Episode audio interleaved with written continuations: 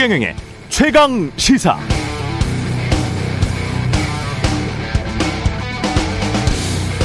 네, 우리가 은행에서 돈을 빌리면 이자를 냅니다. 그런데 이자 납부를 연체한다? 그럼 뭔가 문제가 있다는 이야기죠. 가게나 기업의 현금 흐름에 빨간불이 켜졌다는 뜻입니다. 그래서 금융권은 여신, 즉 대출의 회수 가능성에 따라서 정상이냐 아니냐를 다섯 단계로 구분하는데요. 매달 이자를 납부하는 건 정상, 바로 그 위에 아, 좀 주의해야 된다. 요주의 여신으로 분류하는 게 1개월 이상 3개월 미만 이자가 연체됐을 때입니다. 그럼 일반 시중은행이 아닌 아무래도 신용도가 좀 낮은 서민이나 중소기업들이 찾는 저축은행의 요주의 여신의 비율은 어느 정도일까요? 어떤 저축은행은 한두 달 이렇게 이자를 연체하는 곳이 셋 중 하나를 넘어서 둘 중 하나의 육박 또는 넘는다. 50% 안팎이라면 심각한 상황인 건 확실하죠. 이런 상황에 경기 침체까지 덮쳐 수요가 위축된다면, 장사가 더 안 된다면, 현금이 잘 안 돈다면, 실업이 닥친다면, 지금 시장에서 우려하는 건 그런 겁니다. 미국 연준이 연말쯤에나 혹시 금리 인하를 혹시라도 금리 인하를 한다면 한국 경제 바로 좋아질 것처럼 생각하는 무지에서는 벗어나야겠습니다. 정부도 국민들도 마찬가지입니다. 금리 인하를 한다는 건 금리를 인하해야 할 만큼 경기가 안 좋다는 걸 공식적으로 인정한다는 것입니다. 네, 안녕하십니까. 6월 16일 세상에 이익이 되는 방송 최경령의 최강시사 출발합니다. 저는 KBS 최경령 기자고요. 최경령의 최강시사 유튜브에서도 실시간 방송합니다. 문자 참여는 짧은 문자 50원 기본차 100원이 드는 샵9730 공오플 무료고요. KBS 일라디오 채널 정치 경제 사회 문화 등 다양한 명품 콘텐츠가 있습니다. 구독과 좋아요 댓글 많이 부탁드리고요. 오늘 최강시사 국민의힘 김재원 최고위원 김재원의 박치기왕 그리고 더불어민주당 김종민 의원 뉴스는 십니다 준비되어 있습니다.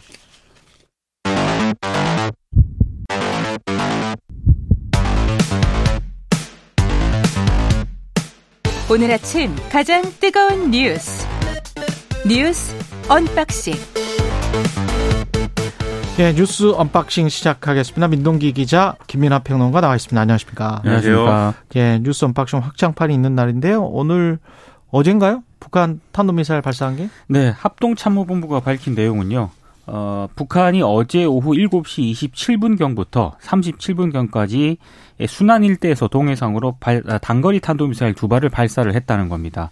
아, 합참은 아, 단거리 탄도미사일 발사는 한반도는 물론이고 국제사회의 평화와 안정을 해치는 중대한 도발 행위라고 강력히 규탄을 했는데요. 일본 NH가 보도한 내용을 보면 이 탄도미사일이 일본 배타적 경제 수역에 낙하한 것으로 보인다 이렇게 보도를 하고 있습니다.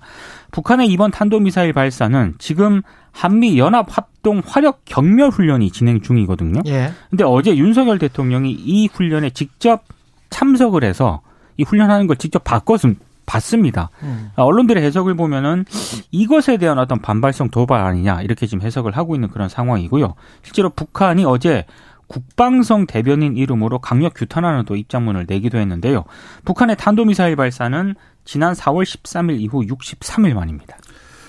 뭐 하도 쏘니까는 이제 이 뉴스가 나오면 미사일이다라고 했을 때 어, 지금 말씀하신 것처럼 단거리 탄도 미사일이다. 그러면 차라리 막 안도가 되는 느낌이 들고 막 그래요, 이제는. 그러니까 그만큼 워낙에 많이 쏘니까는 국민들 입장에서도 좀 식상해지는 이런 문제가 있는 건데 근데 그렇다 하더라도 단거리 탄도미사일이라고 하더라도 이 우리가 이제 지적을 한 대도 한 대로 유엔 안보리 결의 위반인 것이고 이 군사적인 긴장 강도를 계속해서 높여가는 그런 방식의 어떤 어, 행위 아닙니까? 그래서 철저하게 규탄을 해야 되겠는데 다만 이제 지금 이렇게 단거리 탄도미사일 발사해서 반발하는 것과는 차원이 다른 어떠한 것들이 오는 거 아니냐라는 우려는 계속해서 음. 진행이 되고 있어요. 그래서 지난번에 이제 위성 발사를 한다고 그랬는데 그게 어쨌든 잘 안 되지 않았습니까?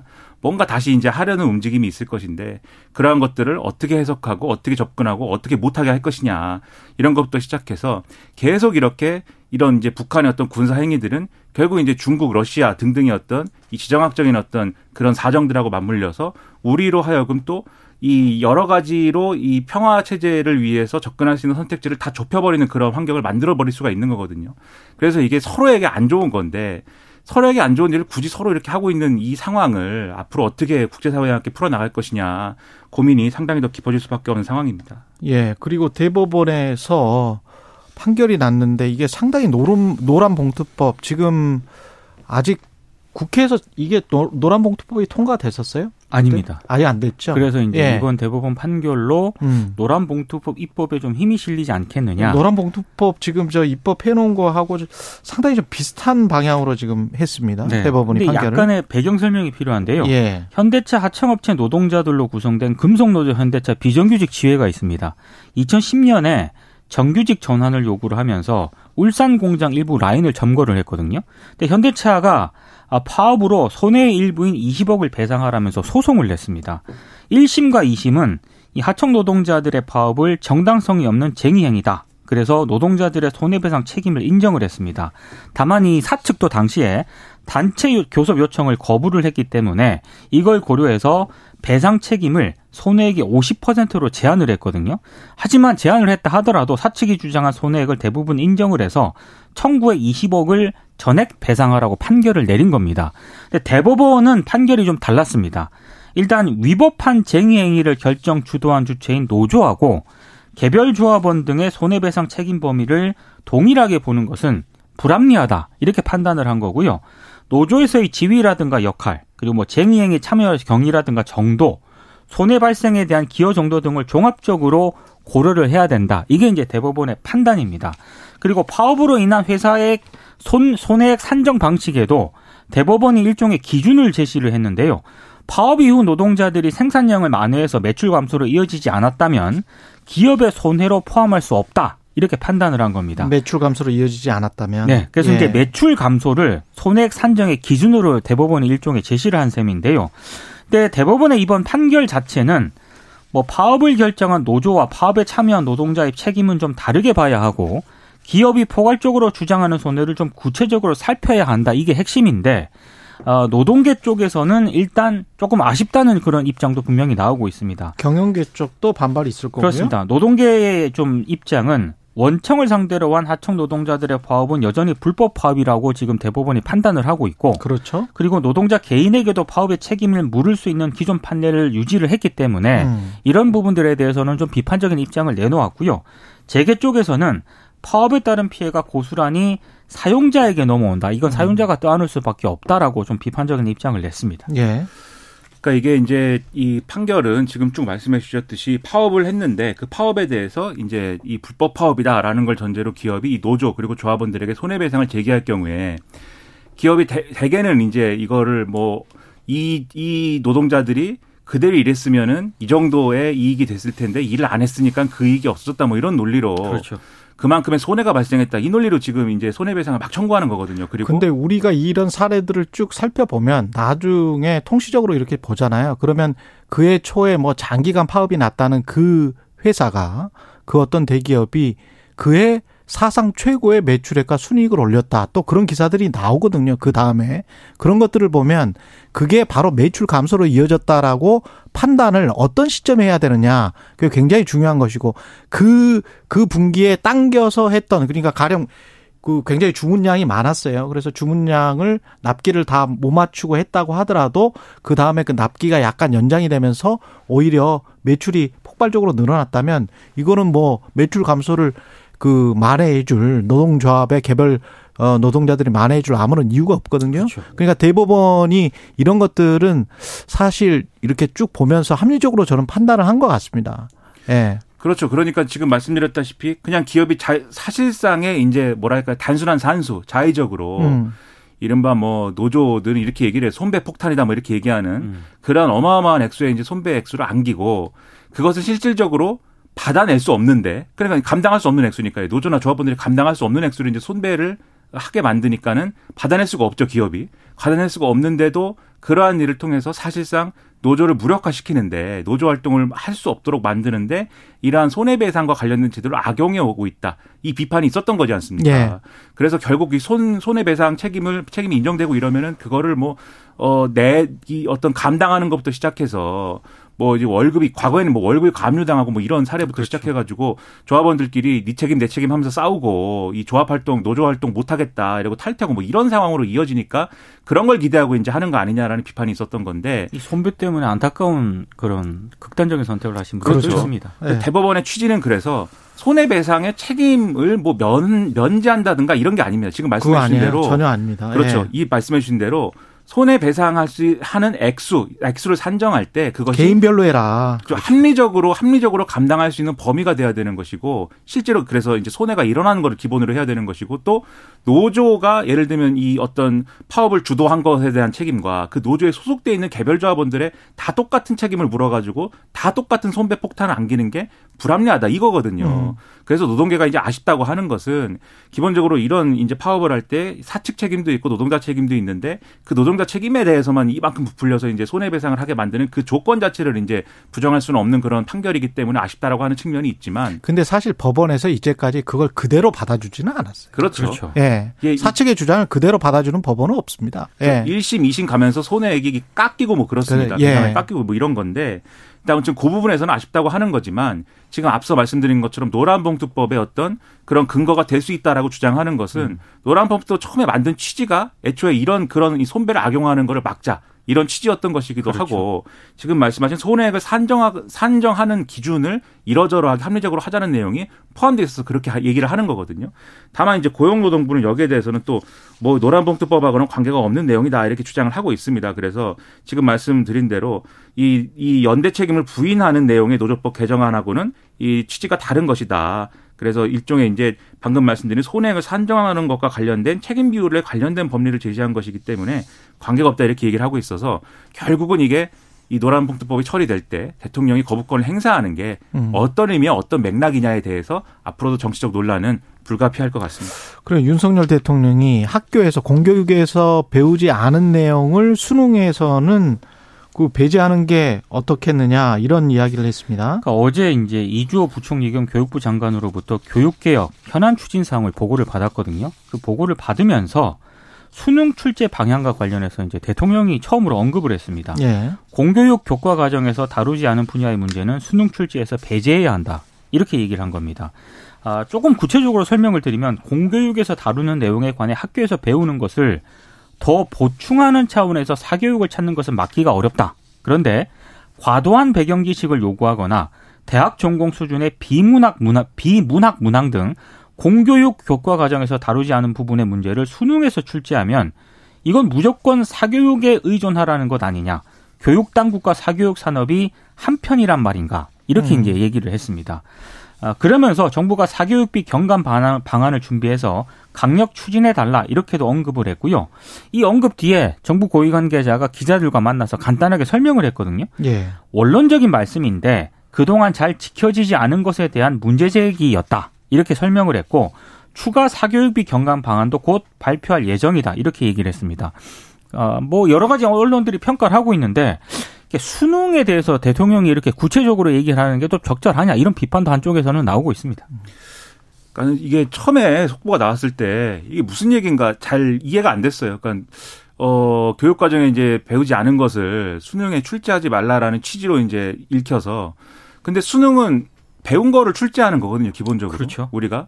그런데 다만 이제 그거를 이제 문제 내용에 문제 내용에 예를 들면 지문이라든가 이런데 배우지 않은 게 포함되는 경우들이 있습니다. 왜냐하면 그것은 그 지문에 등장하는 어떤 이 사례의 지식을 평가하는 문제가 아니라 생전 처음 보는 글자를 읽고 그것을 독해하고 거기에 의거한 논리를 따라가서 추론을 해서 결, 이 결론을 도출할 수 있냐 요걸 테스트하는 문제이기 때문에 그런 취지에서는 예를 들면 지금 말씀드린 독해, 추론 이런 능력은 교과 과정에서 이제 배우도록 돼 있는 거거든요. 그래서 그걸 측정하는 문제인데 다만 이 문제가 이런 이런 형태의 문제들 지금 얘기하는 비문학 지문이라든가 이런 것들이 그런 능력을 측정하는 용도로 이 수용자들에게 받아들여지지 않고 이런 유형의 이 예를 들면 수학이나 과학이 지문이 나오는 문제들이 나올 수 있으니까 수학과 과학을 우리가 따로 배워야 돼. 이래 가지고 지금 이 비문학 지문과 관련된 사교육의 이 포션이 막 늘어나고 뭐 이런 이 어떤 문제가 있었던 거잖아요. 그래서 그 문제를 해결해라 이런 지시를 한 걸로 보입니다. 다만 이게 그러면 쉬운 문제가 아니게 되는 게 어, 기본적으로 그러한 이제 문제가 존재하는 이유 중에 하나는 지금 말씀드린 그러한 능력을 측정하는 것도 있지만 수능 시험에 변별력과 관련된 부분이 분명히 있는 거거든요. 그래서 변별력을 왜 그러면 수능 시험에 있어서는 이 필요로 하는 것인가 변별력을 이 문제를 얘기를 하면은 결국 입시제도 입시제도 전반에 대한 얘기로 갈 수밖에 없어요. 예를 들면 수능이 쉬워야 된다는 거냐 이런 반론이 나올 수 있지 않습니까? 근데 제가 이제 소위 말하는 학교 다닐 때 고등학교 다닐 때는 그때는 음. 언론이 막 이해찬 세대라고 막 그랬습니다. 예. 그때 이해찬 교육부 총리, 그 이해찬 총리가 이제 교육부 장관하고 뭐 이럴 때 하던 때라서. 근데 제 바로 이래가 이제 수능이 상당히 쉬웠던 해였는데 저, 저만 이제 수능을 본 것 같은 느낌이네요. 네. 수능은 수능 세대는 저만 있는 것 같은. 예. 근데 그때 수능이 쉬워서 문제라고 엄청나게 이 사회 여론적으로 상당히 문제가 되고 막 이랬단 말이죠. 그래서 그런 차원의 문제라기보다는 제도 전반 어떻게 하는 거냐에 대한 문제이고 예를 들면 이런 이제 대통령의 언급이 있으려면 수능을 자격고사화한다든지 이런 것과 연관된 어떤 제도 개선을 한다든지 이런 게 교육 개혁의 과제로서 제출돼야 가능한 거지 않습니까? 그건 찬성해요. 저는 사실은 그렇죠. 대통령의 이 취지의 발언 그러니까 수능도 좀 쉽고 중간고사나 기말고사 뭐 이런 것들이 좀 모의고사 이런 것이 좀 쉬웠으면 좋겠습니다. 그리고 자격시험 위주로 되는 거 이게 대통령의 취지는 그런 말인 것 같은데 저는 학부모로서 지금 우리 애들은 뭐 다 이미 대학 갔습니다마는 대학 가고 뭐 취업도 한 아이도 있는데 학부모로서 제가 그 친구들의 국어나 영어나 뭐 이런 거를 좀 봤잖아요. 그 시험을 보니까 저도 학교 다닐 때 꽤 공부 좀 했다고 생각하고 미국 유학도 갔다 왔는데 미국의 대학원 들어갈 때 미국 GR이라는 걸 보거든요. 네. GRE 수준이 영어에 나와요. 고등학교 2학년 그냥 일반 중간고사에 나와요. 제가 깜짝 놀랐어요. 이러면 안 돼요. 선생님들 못, 풀, 못 풀어요. 이것도 선생님들 선생님들한테도 그냥 그냥 풀라고 해도 몇 몇 개 분명히 틀립니다. 왜냐하면 아니 미국 사람한테 풀으라고 그래도 못 풀어요. 아, 못 풀어요. 이 이렇게 이렇게 시험 내면 안 됩니다. 진짜. 실제로 그런 유튜브도 있습니다. 예, 이건 진짜 좀 심한 것 같아요. 그래서 아이들을 이거는 이거는 이런 방식에 그래서 지금 말씀하신 수능 뭐 자격고사 형태로 미국처럼 아주 쉽게 해버리자. 그 다음에 아이들이 좀 애체능 교육도 하고 좀 활발하게 놀 수 있도록 하고 그 다음에 대학 가서 공부할 사람은 대학 가서 공부하는 게 저는 맞다고 보는데 교육 현장에 있는 분들은 또 반론이 있을 것이기 때문에. 근데 그, 그 얘기가 저도 예. 그 얘기가 맞다고 보는데. 학부모 입장에서 저는 말씀드리는 음. 거예요. 그런데 예. 제가 얘기하는 거는 지금 수능이 이런 형태인 이유가 있다는 겁니다. 그래서 그 예. 그 이유가 정당하다는 게 아니라 예. 이렇게 돼, 이렇게 될 수밖에 없었던 과정이라는 거는 이시 제도 전반의 문제다. 그렇죠. 그 문제를 말씀드리는 것이고 교육 개혁이라고 하는 것은 그래서 수능 문제의 난이도를 조정하거나 어떤 뭐 교육 과정 교과서에 있는 것을 출제하면 해결되는 문제는 아닌 것이다. 그렇죠. 그래서 그 제도 전반에 관한 것들을 교육부가 마련했으면 좋겠다라는 생각이 그러니까 드는데 대통령이 언급을 할 때 뭐 공교육 강화 방안이라든가 아. 이런 정책적인 부분과 좀 연관을 해서 말씀을 했으면 아. 조금, 조금, 더 좋지 않았을까. 조금 더 정교하게. 다만 저는 네. 이주호 교육부 장관이 해명해야 될 문제가 있다고 생각하는 것은 네. 인사청문회 때 그 논란이 나왔거든요. 본인이 이제 주도한 단체와 사교육 업체와의 그렇죠. 어떠한 무슨 뭐 음. 일감 몰아주기와 후원금 대가로 뭐 된 거 아니냐라는 논란 등등에 대해서 제대로 해명하지 않고 교육부 장관으로서 여기까지 왔는데 음. 결국은 사교육을 줄이자는 거 아닙니까 대통령 지시도 그렇죠. 그런 문제에 대해서 스스로를 돌아보고 또 해명하고 이런 것도 필요하지 않나 생각합니다. 예, 날씨와 교통 정보 듣고 뉴스 unboxing 다시 이어가겠습니다. 네, 뉴스 unboxing 민동기 기자 김민하 시사평론가와 함께 하고 있습니다. 정님이 뉴스 unboxing 너무 좋아요. 5144님 43님, 예, 매일매일 확장판 해주세요. 이렇게 말씀하셨네요. 예, 하나고, 어, 학폭기, 학폭기의 다른 사례들을 보니까 이동관 특보의 아들만 피해 간 거 아니냐 이런 비판이 나올 수밖에 없겠네요. 네. 네. 예, 하나구에서 장난감 총으로 위협하거나 뒤통수를 때렸다는 이유로 학폭위가 열렸던 것으로 확인이 됐습니다. 장난감 총으로 위협한 것도 학폭위가 열렸다. 뒤통수를 때린 것도 학폭위가 열렸거든요. 뒤통수가 뒤통수 때린 거는 때린 거니까. 근데 아 근데 여기는 이제 수십 차례 때렸다는 거잖아요. 그러니까 이동관 특보 그렇죠. 아들 같은 경우에는 네. 어, 머리를 책상에 300번 부딪히게 했다는 피해자 진술이 있었는데도 불구하고 300번 학폭위를 열지 않고 사건을 종결했거든요. 이동관 측에서는 이건 뭐 과장됐다 이런 이야기 그렇게 이제 반박을 하고 반박을 있는 그런 상황인데 예. 일부 언론이 장경태 민주당 의원실을 통해서 2012학년도 그때 당시 학교 폭력 현황 자료를 입수를 했거든요. 예. 근데 이 자료를 보면 2012년 이후 현재까지 하나구에서 모두 14건의 학폭위 심의가 이루어졌다고 합니다. 이중 어, 이동관 특보 아들의 폭행으로 인한 피해 진술이 나온 2012년 진행된 심의는 모두 두 건이었는데 2012년 11월에 장난감 총 등으로 위협적인 태도를 취한 사건이 있었고요. 그리고 신체가 작다고 놀리니까 주먹으로 뒤통수를 때린 사건 이게 이제 있었습니다. 음. 모두 학폭위 심의가 진행이 됐고 두 사건 모두 조치 없음으로 처리가 됐습니다.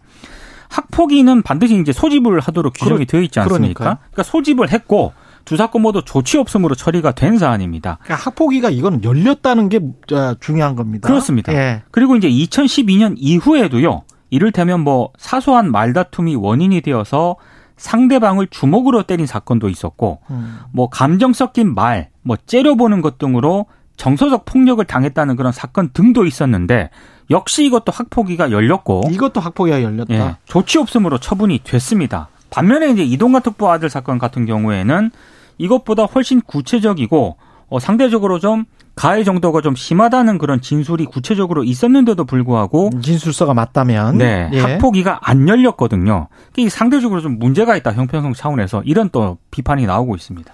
그러니까 학교 폭력이라는 게 뭐 다들 학교 다녀봐서 아는 거지만 시작될 때는 이게 뭐 장난인지 폭력인지 구분이 안 되는 뭐 그러한 선이라는 것에서부터 시작을 하는 거거든요. 그렇죠.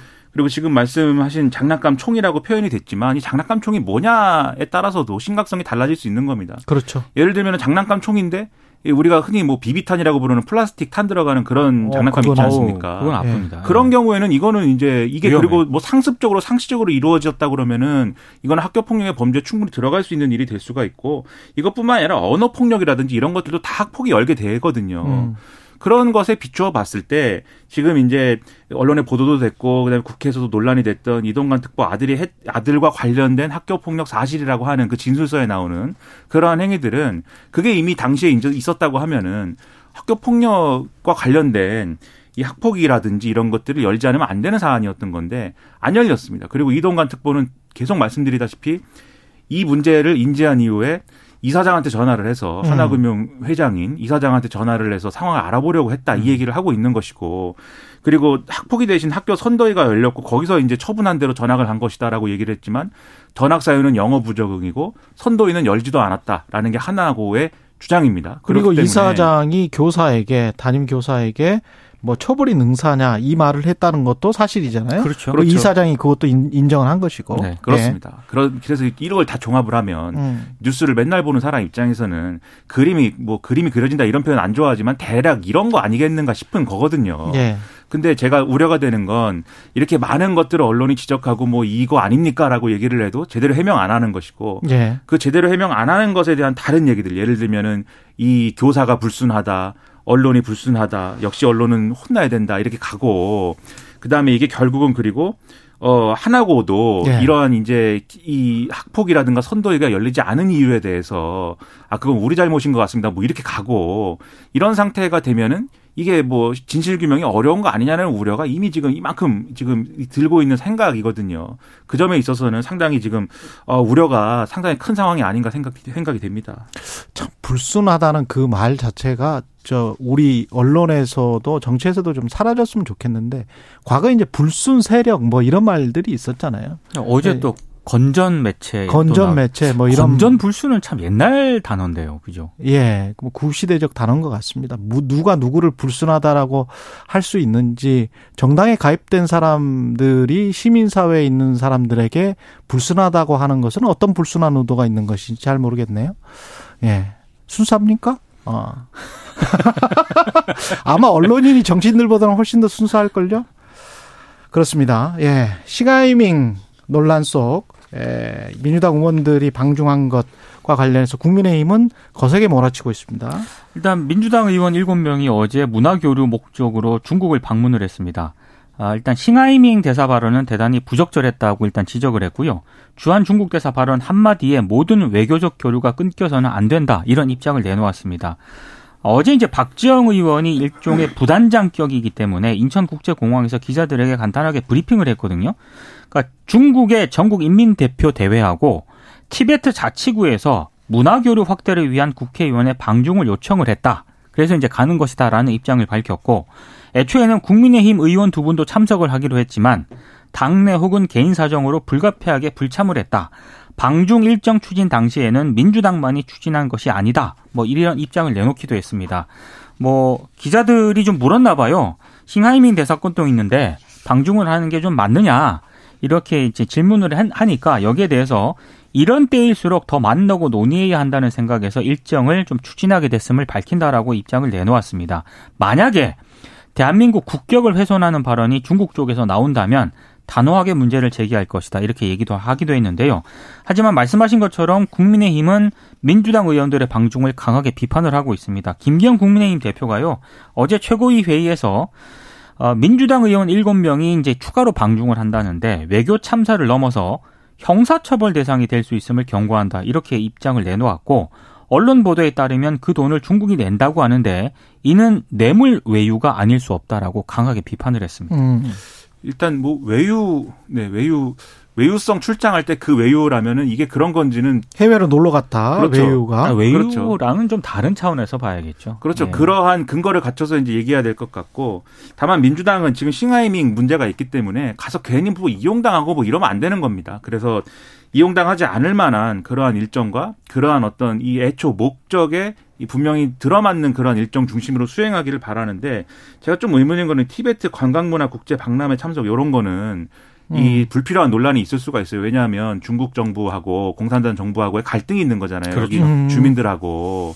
근데 지금 이 중국 정부가 초청해가지고 티베트 관광문화 국제 박람회 가자는 것이 어떤 의미일까에 대한 논란이 있는 거기 때문에 그런 약간 좀 관변 단체일 가능성이 높네요. 그렇죠. 예, 중국 관변 단체 그런 거에는 특별히 이 어떤 어 혹시라도 문제가 될 만한 상황이 이뤄지지 않도록 주시를 해야 되는 거고요. 그리고 음. 저는 국민의힘이 여기에 대해서 민주당 의원들을 방중만 비판만 할 게 아니라 국민의힘도 가라고 얘기하고 싶습니다. 방중을 해야 된다. 왜냐하면 방중 가서 무슨 옛날에 우리 뭐 이 사신 뭐 사신처럼 가가지고 조공을 하라는 얘기가 아닙니다. 공물을 바치라는 얘기가 아니라 뭘 좀 뚫어야 될 거 아닙니까? 경제 문제도 그렇죠. 있고 네. 양국 간에 싱하이밍 싱하이밍 하나 때문에 싱하이밍이라는 이상한 사람 하나 예를 들면 이상한 사람 하나 때문에 모든 한중간의 교류를 다 중단할 수는 없는 거 아닙니까? 특히 이 정권 들어서 미국, 일본에 기울어져 있는 외교하는 거 아니냐라고 중국이 반발하고 있는 그런 상황이 있기 때문에 요거는 상황을 관리해야 될 필요가 있는 거거든요. 음, 그렇죠. 그래서 제가 알기로는 중국 뭐 알기로는이라고 얘기하면 좀 그렇고 추측 추측하기로는 과연 예를 들면은 중국 당국이 한번 중국에 와서 얘기를 하자든가 뭐 만나자든가 이 제안을 민주당에만 하겠는가? 제가 볼 때 그렇지 않. 여당이 훨씬 많이 할 거거든요. 상식적으로 생각할 때. 그런데 그러한 것들이 제대로 이루어지지 않고 있기 때문에 이런 뉴스들이 수면 위로 올라오는 거 아니냐라는 의심도 있습니다. 그래서 지금 여당이 이 국정에 책임을 지어야 되는 그러한 이제 입장이기 때문에 이런 식으로 뭐 형사 처벌 이런 얘기가 아니라 형사 그렇죠. 이게 무슨 형사 처벌입니까? 그게 아니라 중국에 따로 가서 이, 이 물꼬를 좀 터라 저는 그 얘기를 하고 싶습니다. 분위기를 그렇게 조성했으면 좋겠어요. 모든 나라에게 긍정적으로 다가갈 수 있는 어차피 다 수교국들이고 중국 같은 경우는 뭐 제1위의 무역 상대국이기 때문에 우리가 그쪽으로부터 뭐 한미일 쪽으로 쭉 이렇게 쭉 나온다라는 이 정책 뭐 찬반이 있을 수 있습니다만은 그렇게 이럴 수밖에 없다라고 하면 뭐 10년이건 20년이건 좀, 좀 시간을 벌면서 차근차근 무역을 이쪽으로 이전해야 될 거 아니에요? 그렇죠. 그러면 그런 시간을 벌 동안에 우리는 최대 이익을 얻을 수 있는 그 방향에서 중국과의 관계는 유지될 수 있도록 그게 외교가 아닌가 음. 싶어요. 근데 그것마저도 당장 어떻게 해버리고 뭘 중국이랑 적대적으로 하자 그거는 분명히 아닐 거거든. 음. 국민의힘도 그리고 용산의 대통령실도 그런 생각은 아닐 거거든요. 근데 자꾸 이렇게 말을 격화시키는 거는 다른 어떤 국내 정치적인 어떤 의도가 있지 않나 이렇게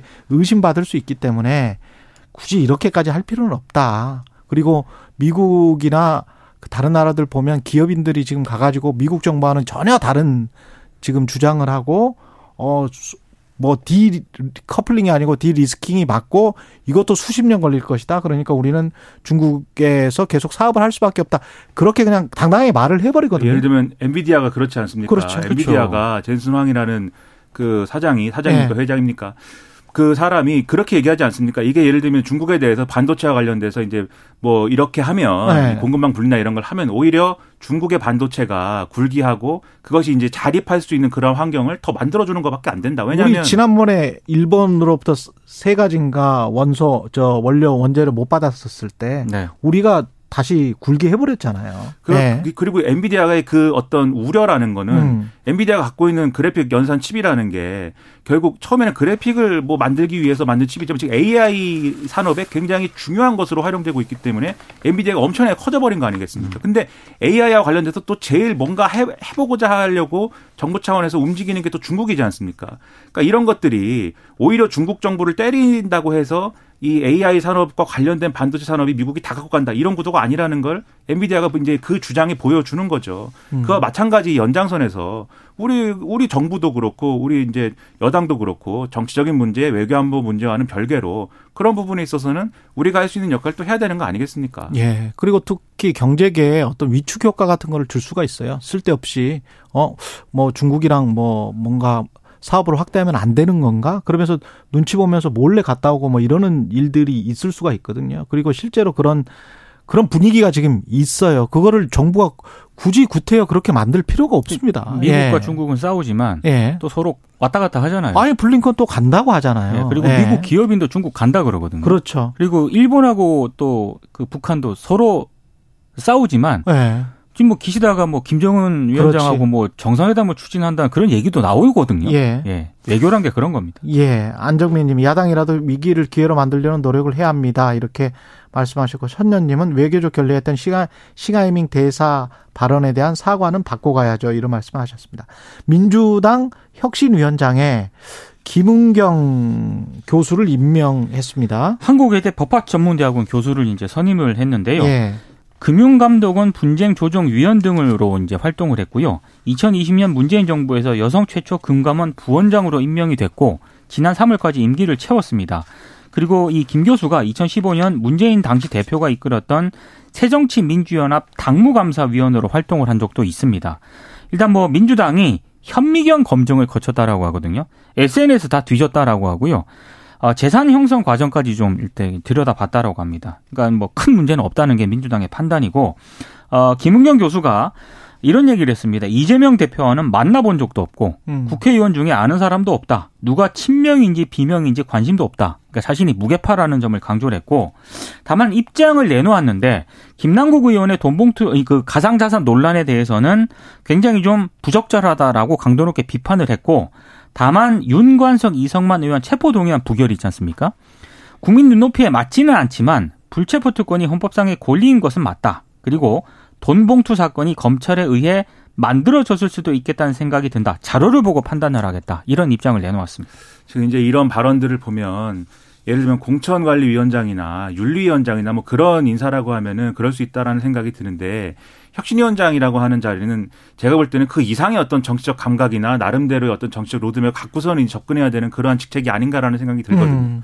근데 김은경 교수의 과거 이력을 봐도 그렇고 지금 발언의 어떤 그런 문제를 봐도 그렇고 그런 것들은 아직 정치 철학이 뭔지 뭐 앞으로의 이제 시각이 뭔지는 아직 대다수 국민들도 그렇고 우리도 모르는 것 같아요. 예. 그렇죠. 그래서 앞으로 그거를 뭐 보여주면서 그것을 확인해 나갔으면 좋겠고 혁신의 가장 큰 중요한 어떤 목적은 국민들로부터 신뢰를 다시 얻고 그다음에 민주당이 정말 수권 정당으로 거듭나는 것이다. 그 점임을 잊지 말았으면 하는 그런 말씀드립니다. 요것만 짧게 전해주세요. 한 20초밖에 안 남았는데 서울국제도서전에 왜 보이콧 움직임이 벌어지고 있습니까? 그러니까 어, 어, 개막식에서요. 예. 그 오정희 소설가가 홍보대사로 위촉이 됐었는데 오정희 소설가. 이 오정희 소설가 같은 경우에는 박근혜 정부 때 이른바 블랙리스트 있지 않습니까? 아. 여기에 개입했다는 그런 의혹을 받고 있는 인물입니다. 블랙리스트를 만들 만들었던 당사자는 부인을 했는데 예. 그래서 이제 이 일부 기자회견 했는데 경호처 요원들에 의해서 좀 이제 음. 강제로 이제 쫓겨나는 쫓겨나고 그런 일이 뭐안 그래도. 안 그래도 출판계가 힘든데 논란 만들지 말았으면 좋겠습니다. 이게 뭡니까? 예, 민동기 기자 김민아 평론가였습니다. 고맙습니다. 고맙습니다.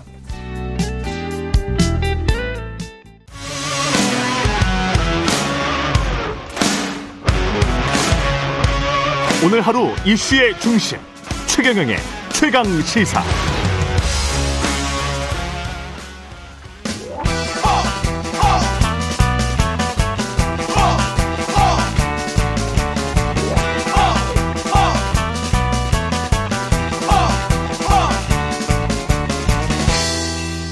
네.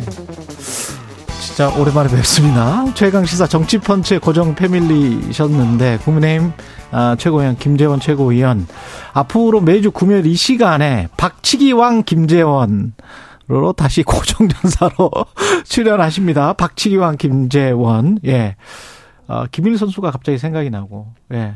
자꾸 네. 하셨지만. 예. 네. 정말 인기가 좋으셨는데. 우리 이제 네. 우리 마을에 전기가 들어오고 그 시골 산골 짝에 예. 전기가 들어오고 나서 예. 마을에 테, 텔레비전을 그 구입한 집이 있었어요. 예. 그 우리 뭐온 동네 사람들이 그 집으로 몰려가서 TV를 보는데 예. 그때 최고 인기가 이제 프로레슬링 이노키, 이노키. 안토니오 이노키가 예. 와- 와서 반칙을 일삼다가 예. 결국은 이노키가 주로 당수했었던 것 같고. 그죠? 예, 가라데의 뭐 예. 가라데. 예. 그래가지고 그 김일 선수를 링 밖으로 쫓아내면 네. 완전 집어 던지잖아요. 네. 그리고 나가서는 이 심판이 제대로 심판이 안 되니까 막 그 몸속에 에, 갖고 있던 그래서 뭐, 뭐, 칼, 흉기 같은 거. 흉기 같은 걸로 막 네. 주로 이제 그 뭐 금속 이렇게 끼어가지고 막 치면 근데 진짜 그 피가, 그때 피가 진짜였을까요? 그럼 그 그것까지 가짜로 할 수 있겠어요. 관중들이 그만큼 있는데 그 피가 막 어, 얼굴을 덮고 이럴 때 예. 이제 분연이 일어나서 박치기로 그렇죠. 박치기로. 그냥 끝내고 링에 올라서 만세를 부르고 그랬었습니다. 그 챔피언 벨트를 꼭 김일 선수가 찼죠. 그 많은 어, 함의가 있네요. 김재원 최고위원이 이제 링 밖으로 쫓겨났지만 다시 들어와서 박치기로 아. 분연이 일어서겠다. 지금 그런 말씀이신 거 아니에요? 아니 근데 저는 네. 모르실 모양인데 제가 네. 징계가 10개월 한 20일밖에 안 남았어요. 아, 10개월 20일밖에 안 남았다. 예. 링 밖에 있는 10개월 20일 동안 예, 박치기를 열심히 해보겠다는 그런 말씀이십니다. 이번에 지금 가장 크게 박치기 할 사안은 뭘까요? 지금 어떤 그 여러 가지 이야기가 있을 것 같은데 지금 저 최근의 뉴스는 김재원 의원 성함으로 이재명 민주당 대표의 신체 정보가 중국 측에 수집- 수집됐을 가능성이 있다. 이런 말씀을 하셨었나요? 예. 그렇죠. 우리가 예. 이제 중국에 가보면 예. 14억 5천만 인구의 전, 전, 그, 에, 인구를 모두 안면 인식 기술로 하죠. 예. 완전히 다, 저, 지금 잡혀 있어서 예. 공무원들한테 시진핑 그 국가주석이 월요일부터 금요일까지 술 마시지 마라 이렇게 음. 해놓고 한 번씩 검색을 해본대요. 그러면 이 음. 사람은 동선이 쫙 들어가기 때문에 음. 꼼짝없이 이, 그 걸린다면서 음. 중국에서 온 제 오랜 저 지인이 있는데 음. 그분은 이제 조선족 출신이지만 음, 공산당의 아주 중요한 직책이 있었던 분이거든요. 그분이 그 얘기를 하시더라고요. 음. 근데 이 대한민국 의전 서열 뭐 8위쯤 될 겁니다. 야당, 야당 대표가 지도자가. 예. 야당 대표가 거기다가 직전에 대표 저 대통령 후보였고 어. 또 앞으로도 잠재적으로 가능성이 있는 분인데 예. 중국 정부가 이런 분을 관저로 초청해서 수많은 그 생리적 자료를 남겼는데 어.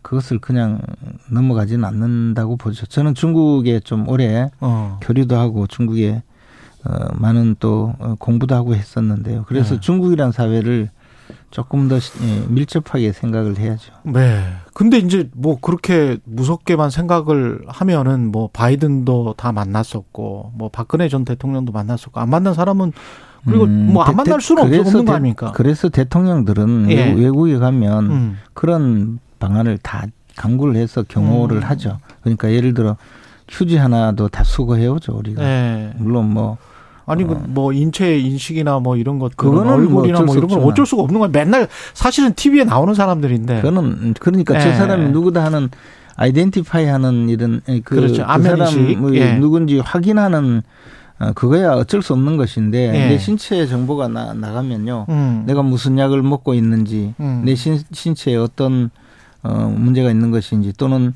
어, 조급함을 느낀다든지 뭐 예. 이런 것이 전부 다 파악을 할 수 있기 때문에 예. 예천 예컨대 뭐 2차 대전, 2차 세계 대전 당시에 예. 어, 세계 대전이 끝나갈 무렵에 어. 뭐 주로 삼국 정상들이 몇 번이나 회담을 했거든요. 어. 미국의 루즈벨트 대통령, 그다음에 영국의 뭐 수상, 스탈린. 그리고 스탈린. 예. 그죠? 예.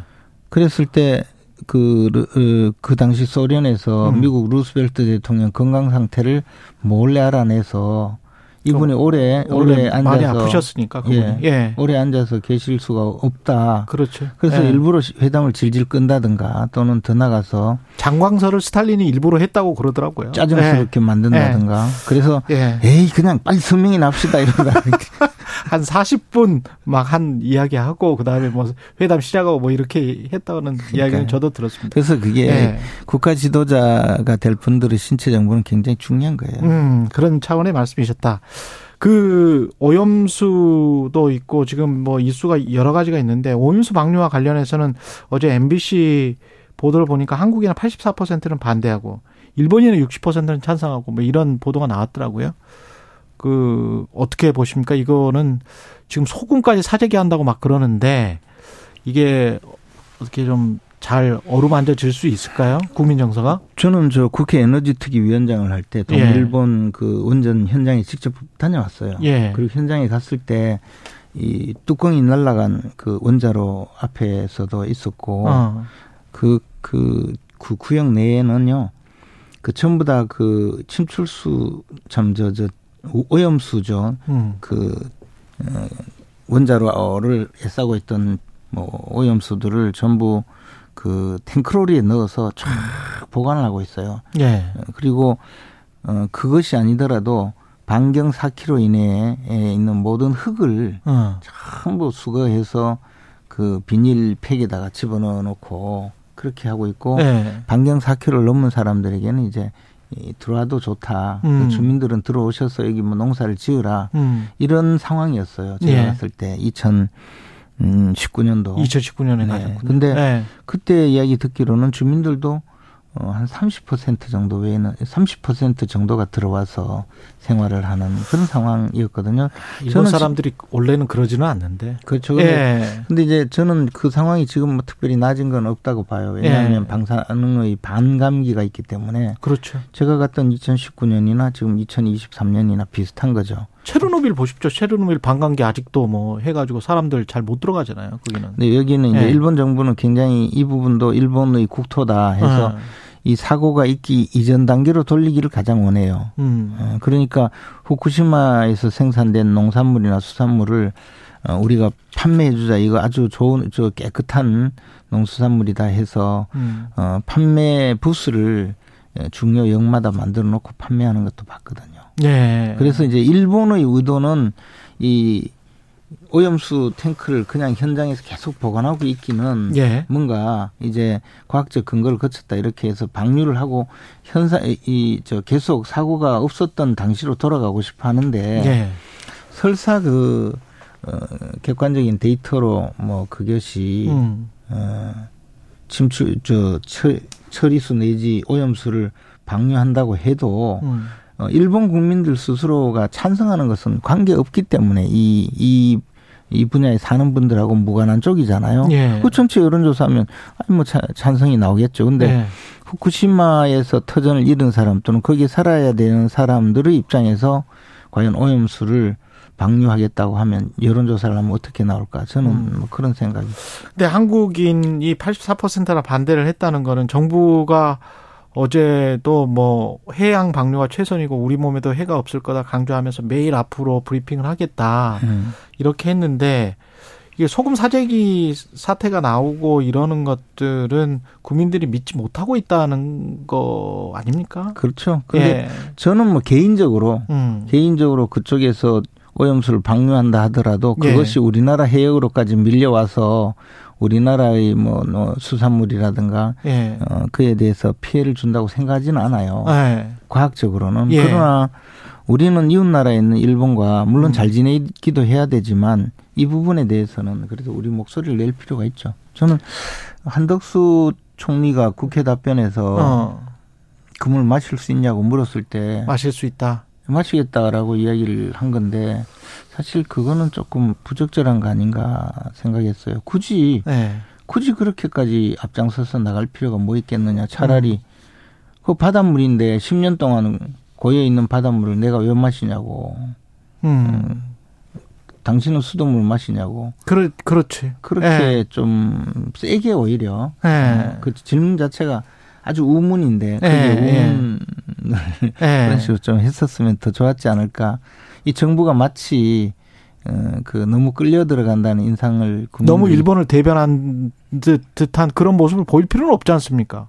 그러니까 예. 예, 그러니까 우리 입장에서 계속 이야기를 하면 되는 것이죠. 저는 예. 그래서 그, 그 답변 자체는 조금, 조금 너무 그, 저, 감정적이었, 예, 감성? 감성을, 국민들의 감성을 예. 제대로 그 반영하지 못했다 그런 생각을 했어요. 결과는 똑같더라도. 이동 지금 현재 상황에서 물론 뭐 민주당도 좀 이따 물어보겠습니다만은 여쭤보겠습니다만은 어 민주당도 뭐 여러 가지 그 논란이 있기 때문에 네. 어 대통령실이나 국민의힘이 어떻게 판단할지는 모르겠습니다만 이동관 특보 같은 경우에 학폭과 과거의 어떤 발언들이 있는데 이거 두 개를 무릅쓰고 이렇게 할까요? 어떻게 보세요? 저는 음. 사실 방송통신위원장으로서 이동관 특보가 뭐 잘 할 수 있는 사람이라고 생각합니다. 음. 그리고 그분 뭐 학폭 논란도 뭐, 이- 뭐 물론 학폭이 사실이라면 좀 굉장히 좀 요즘 분위기에 맞진 않지만 음. 피해자 중에 뭐 한 사람 정도는 아예 나는 피해자가 아니다 이렇게 주장하고 나섰잖아요. 음. 예. 그러면 어 지금까지 그 뭐 저 나왔던 여러 가지 학폭 관련 기사라든가 주장이 사실이 아닐 가능성도 있고 음. 또 어, 그 정도의 심각한 정도의 학폭이 아니고 예. 그저 또래들끼리의 뭐 수준 음, 또래 또래들끼리 갈등 상황으로 끝났을 수도 있잖아요. 그래서 어.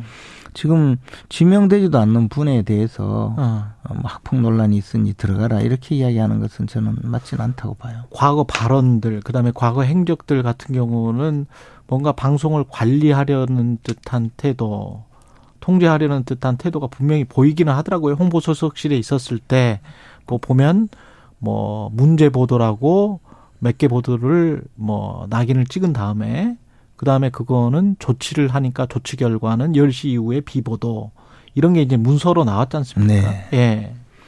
근데 요즘에 그 우리나라가 이제 노무현 문재인 정부를 거치면서 음. 온갖 사회에 진취전 양상이 굳어지고 있다고 봐요. 음. 그러니까 대통령이 바뀌어도 어 장관이 바뀌고 대통령이 바뀌었는데도 실제 결정권을 행사하는 그 단계에 음. 가면 새로운 진취전이 벌어지고 있어서 음. 대통령이 원하는 그런 정책 방향으로 못 나가거나 거꾸로 음. 나가거나 예. 뭐 이런 경우도 많이 있다고 생각하는데요. 예. 지금 말씀하신 대로 방통위원장 한 분이 그런 생각을 과거에 가지셨고 그런 어저 방향이 있다고 하더라도 음. 일선에서 과연 그렇게 돌아가지 않잖아요. 각그 음. 취재 일선에 있는 그 언론인들부터 시작해서 예. 편집국까지 그렇게 안 될 것이다. 이동관 특보가 예, 임명된다고 하더라도. 예, 공정하게 처리하지 않을까 생각하고 음. 특히 지금 직전 방통위원장은 그 K, KBS 아니고 그 TV조선의 재인가 문제에 음. 부당하게 개입한 분 아니겠어요? 음. 그래서 재판을 지금 받고 있는데 예. 그분처럼 하지 않겠죠. 예. 지금 저 아까 제가 말씀드린 거 여론조사가 있어서 여론조사 개요는 지금 말씀드리고 네. 이어갈게요. 한국일보와 요미우리 신문이 지난 26일부터 사흘간 18세 이상 한국인 1000명과 일본인 1017명을 대상으로 실시한 공동 여론조사 그리고 한국일보는 한국리서치에 의뢰했고 요미우리는 사내 여론조사부를 통해서 조사했다.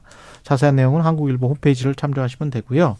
그리고 민주당 같은 경우는 지금 싱하이밍 대사 발언도 발언이고 그 이후에 그 전에 체포 동의안 부결도 있었고 그다음에 이제 이제 혁신이 위원장 해서 뭐 혁신을 한다고 하는데 지금 이 김은경 교수는 어떻게 평가를 하고 계시고 앞으로 잘 될 것 같은지 어떻게 보십니까? 그런데 음. 민주당은요 음. 이재명 대표를 끌어내리는 것이 가장 큰 혁신이에요. 그거밖에 방법이 없다. 그렇죠. 이재명 예. 대표가 존재하는 한 예. 민주당은 불법 행위를 자행한 그 당 대표가 이끌고 있는 정당이 되고 예. 자기의 안위를 위해서 자기가 예. 살아야 되니까 예. 체포 동의안이 오면 무조건 부기를 시켜줘야 돼요. 그 모든 혁신의 시작은 이재명 대표를 끄- 끌어내리는 방법으로 시작이 돼야 되는데 예. 뭐 딴 혁신이 뭐가 필요하겠습니까? 그럼 그러다가 이제 이재명 대표가 덜컥 내려가면 네. 국민의힘 입장에서는 약간 좀, 어, 안, 안 좋은 거 아니에요? 저는 그래서 저는 어, 민주당은 예. 혁신을 이야기한 것이지 예. 뭐 그게 우리 국민의힘에 좋다 나쁘다 그건 둘째 문제잖아요. 둘째 문제다. 그리고 이 당 이 나라에 예. 어쨌든 이 나라에 어 제1야당을 제1야당이 굉장히 중요하잖아요. 더군다나 음. 과반수석을 차지하고 있는 이 제1야당의 당 대표가 누구냐는 것은 음. 우리나라 정치가 어, 올바로 굴러가느냐 아니냐를 가늠하는 아주 중요한 저 분야인데 음. 어쨌든 전과 사범을 이미 음. 넘으셨고 거기에다가 지금 또 선거법 위반으로 재판을 받으시고 음, 음, 음. 또 대장동 사건의 어떤 상당한 그 혐의자로 음.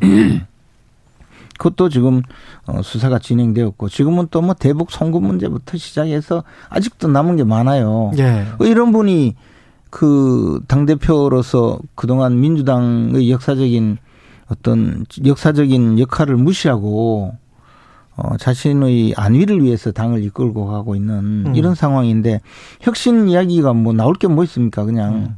먼저 혁신위원장께서 이번에 임명된 혁신위원장께서 네. 좀 제대로 일을 하신다면 네.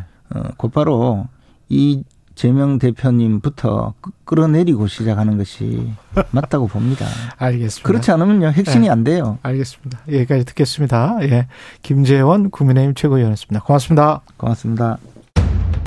오늘 하루 이슈의 중심.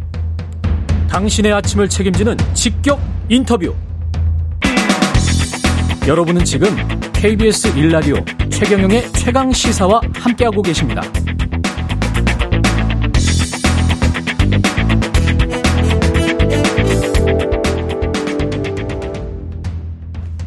네, 민주당이 혁신위를 이끌 책임자로 김은경 한국외국어대학교 교수를 선임했는데요. 관련해서 더불어민주당 김종민 의원과 자세한 이야기 나눠보겠습니다. 안녕하세요. 예, 안녕하세요. 김은경 교수가 임명이 됐는데 그 개파와는 무관한 개- 개파가 분명히 있습니까? 지금 저 민주당에는 확연합니까? 이제 점점 확연해지는 것뭐 같기도 굳이 하고. 뭐 개파라고 하면은 뭐 네. 이재명 대표하고 네. 이제 이재명 대표 체제를 지지하는 의원들과 네. 이재명 대표 체제를 네. 걱정하는 걱정하는. 또는 뭔가 바꿔야 된다고 생각하는 네. 변화가 필요하다고 하는 그런 네. 의원들 뭐그 정도가 뭐 개파라고 보시고 나머지는 뭐 그냥 네. 친소관계 친소한 게 방금 전에 김재원 최고위원이 그 이재명 대표를 끌어내리는 것이 음. 혁신이다. 김은경 교수가 그것부터 해야 된다. 이렇게 이야기를 했는데 어떻게 들으셨어요? 이제 그런 요구도 있고 그런 주장도 있죠. 예. 근데 이제 이재명 대표가 정상적으로 정통성을 갖춘 당 대표잖아요. 예. 그러니까 뭐 끌어내린다라고 하는 게 쉬운 일은 아니고 또 어. 그 쉽게 얘기할 수 있는 문제는 아니고 예. 저는 근데 지금 이제 이재명 대표가 취임 1년을 앞두고 있어요. 8월 말이면 1년이거든요. 예. 그리고 내년 총선을 앞두고 민주당이 과연 지금 현재 있는 이재명 체제, 이 이재명 지도부로 내년 총선에서 승리할 수 있겠느냐. 음. 여기에 대한 이제 종합적인 판단을 내려야 될 시점이 왔다. 저는 이렇게 봅니다. 예. 그게 이제 총선은 뭐 내년 4월이니까 예. 뭐 연말쯤 해도 되지 않냐. 근데 저는 연말까지 가기에는 좀 늦다. 늦다. 그리고 중간에 정기국회가 있어서 어. 9월부터 연말까지는 사실상 어떤 당의 변화를 좀 적극적으로 시도하기에는 조금 어려운 시기예요. 어, 국회 휴직이 때 여름에 해야 된다. 그래서 네. 저는 정기국회 이전에 정기국회 예, 이전에. 민주당이 체제 정비를 하고 음. 야, 이 길로 가면 이번 총선 이길 수 있겠다. 또는 국민들이 볼 때 아, 민주당이 좀 뭔가 희망이 있다. 음. 그런 느낌을 주고 또 그런 국민들의 신뢰를 얻은 상태에서 정기국회를 해야 음. 거기에서 득점, 음. 거기에서 뭔가 국민들의 신뢰를 더 축적을 시켜서 내년 총선에서 이제 승리할 수 있는 그런 기반을 만들어낼 수 있지 않을까. 음. 근데 만약에 이제 이런 거가 안 된 상태에서 예. 그냥 뭐 지금 윤석열 정부가 정말 엉망인데 예. 뭐 민주당도 도긴개긴입니다. 예. 이 분위기로 연말까지 가잖아요. 예. 저는 그렇게 되면 양당 다 이른바 네. 아주 취약한 정당, fragile 정당이 됩니다. 예. 그러니까 조그마한 자극에도 쉽게 무너지거나 네. 쉽게 흔들릴 수 있는 정당이 돼버려요. 음. 그럼 누가 말 한마디 잘못하거나 음. 아니면 예를 들어서 뭐 무슨 뭐, 뭐 선심성 예산을 뿌리거나 음. 이런 게 다 영향을 미칠 수 있는 상황이 되는데 예. 민주당으로서는 되게 안 좋은 상황이죠, 그거는. 둘다 차근하지 못했다. 뿌리가 튼튼하지 못하다. 그런 네. 그렇죠. 말씀이신 것그 같네요. 신뢰죠. 예. 뭐 뿌리라는 게 정치의 뿌리는 결국 국민 신뢰인데 예. 지금처럼 양당이 이렇게 양 국민들 특히 이제 중도층 국민들한테 음. 비호감이었던 적은 저는 별로 기억이 없어요. 예. 그래서 이런 정도면 음. 정말로 작은 실수 하나가 음. 상황을 판을 흔들어 놓는 이런 상황이 될 수가 있는데 지난번에 LH 같은 뭐 이런 것들. 다, 아, 제가 그, 그 얘기를 드리려고 그런 거예요. 예. 제가 그때 이제 최고위원 하면서 느낀 거예요. 그 그런 대목이었는데 예. 하나씩 쌓일 때는 잘 못 느껴요. 예. 그런데 뭔가 문제가 하나 딱 터져서 이게 상황이 그 급변할 때 음. 그때 이제 체감을 하게 되는데 바로 계속 때는 누적된 그런 그 어떤 피로감이라고 그럴까요? 그러니까 신뢰의 어떤 어 그 그러니까 신뢰가 흔들리는 거죠. 음. 이 신뢰가 흔들리는 사건들이 누적이 돼 있었어요. 음. 그러다 보니까 LH 사건이 사실은 그게 무슨 정권 차원에서 비리를 저지른 게 아니거든요. 예. 그러니까 실무자들의 일단 뭐 습- 간습적인 비리였는데 그렇죠. 예. 그거 하나로 여당 전체가 흔들려 버리게 되고 음. 여당에 대한 신뢰가 완전히 뒤집어지게 되는 음. 부동산 정책에 있어서의 누적된 어떤 그렇죠. 문제점. 예, 예. 불만 그리고 또 이제 검찰 개혁에 있어서 누적된 불만 이런 것들이 그런 작은 사건 하나로 음. 인해서 당이 또는 선거 승패가 완전히 그 크게 흔들리는 상황 음. 이렇게 갈 수도 있어서 저는 그런 정당이 되지 않아야 된다. 음. 그러려면 그러려면 혁신은 뭘 해야 됩니까? 일단 제일 일단 1번이 예. 기득권 방탄 정당이라고 하는 민주당에 대한 비판 예. 이걸 떨궈내야 돼요. 민주당이 기득권 예, 방탄정당. 뭔가를 지키려고 예. 지키려고 뭔- 방탄을 하고 있다. 음. 그래서 심지어는 뭐 돈봉투라든가 코인이라든가 이런 사태가 벌어졌을 때 예. 그런 일이 벌어질 수 있죠. 그럴 때 단호하게 이거 개인적으로 이런 일이 있을 수는 있지만 단호하게 징계하고 민주당은 예. 민주당은 이런 문제에 대해서 영향을 받거나 아니면 음. 흔들리지 않는 정당이다라는 걸 단호하게 보여줬어야 되는데 예. 그런 점이 미적 미적하면서 뭔가 아 당 전체가 저기에 대해서 뭔가 감싸는구나 또는 저게 당 내에서 맨날 자기들끼리는 저러고 사는구나 이런 식의 이미지를 주면서 음. 상당히 이제 이 기득권 방탄 정당의 그 대한 국민들의 어떤 불신 음. 이런 것들이 쌓여져 있고 그다음에 이제 비민주적인 팬덤 정당이다 예. 이런 이미지가 또 커졌어요. 예. 예전에 국민의힘, 뭐 미래통합당, 한나라당 그쪽이 무슨 일베라든가 아니면 태극기 부대라든가 음. 그래서 그쪽이 그런 정당이었다. 예, 지난번 총선이 황교안 총선, 아니 황교안 대표 때 예. 예. 이미지가 그런 거 아닙니까? 예. 어 저기 태극기 정당이다. 음. 사실은 총선 때이 황교안 나경원 체제가 총선에서 심판받았던 자- 상당히 중요한 이유 중에 하나가 음. 사실 민주당이 뭘 잘해서 보다는 음.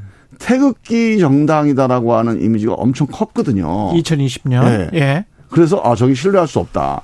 그러니까 지금도 민주당이 야 비민주적인 팬덤 정당이다. 팬덤이 좌우하는 정당이다. 그 팬클럽이 뭐 있을 수 있죠 정치인한테. 음. 근데 팬클럽이 저- 정치를 좌우하거나 그 정치인을 좌우하게 되면 그거는 국민들이 거기에 신뢰를 안 합니다. 그러면 뭐 어떻게 해야 돼요? 추석 전에 뭘 해야 됩니까?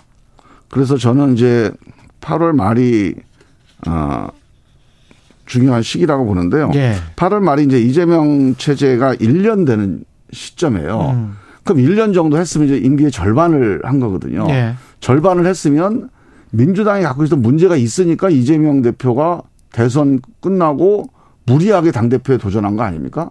그래서 실제로 내 사법 리스크를 보호하기 위해서 당대표 하겠다. 이렇게 안 했어요. 음.